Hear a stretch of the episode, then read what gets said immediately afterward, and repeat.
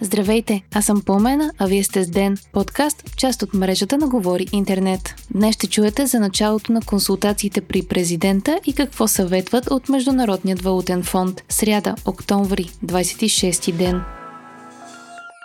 Remix е онлайн магазин, който е най-умният начин да пазарувате модни находки и да разчистите пространство в гардероба. Това е добре едновременно за вашия стил, бюджет и за планетата. Вижте над 15 000 нови предложения всеки ден с до 80% отстъпка на адрес remixshop.com. С код GI30 получавате 30% допълнително намаление до 6 месеца след излизането на този епизод. Remix Shop и код GI30.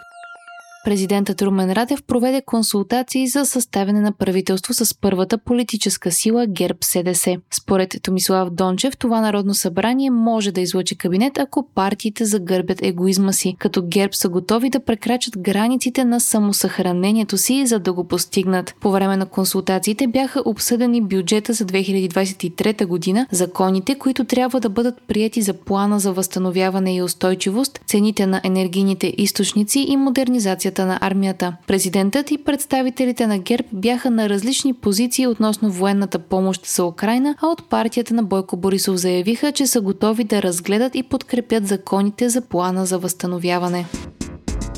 Според Кристалина Георгиева, управляващия директор на Международният валутен фонд, централните банки трябва да продължават да увеличават лихвите, докато се стигне до неутрално ниво, за да се борят с инфлацията, предава Reuters. Очаква се Европейската централна банка да увеличи нивата на лихвите с 75 базови точки, като въпреки това, според Георгиева, позитивните ефекти от подобни действия ще бъдат усетени едва през 2024 година.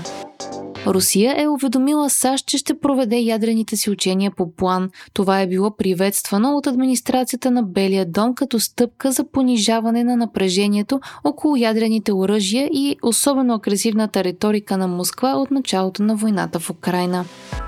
Вие слушахте подкаста Ден, част от мрежата на Говори Интернет. Епизода подготвих аз, Пламена Крумова Петкова, а аудиомонтажа направи Антон Велев. Не забравяйте да се абонирате за Ден в Spotify, Apple iTunes или някое от другите подкаст приложения, които използвате.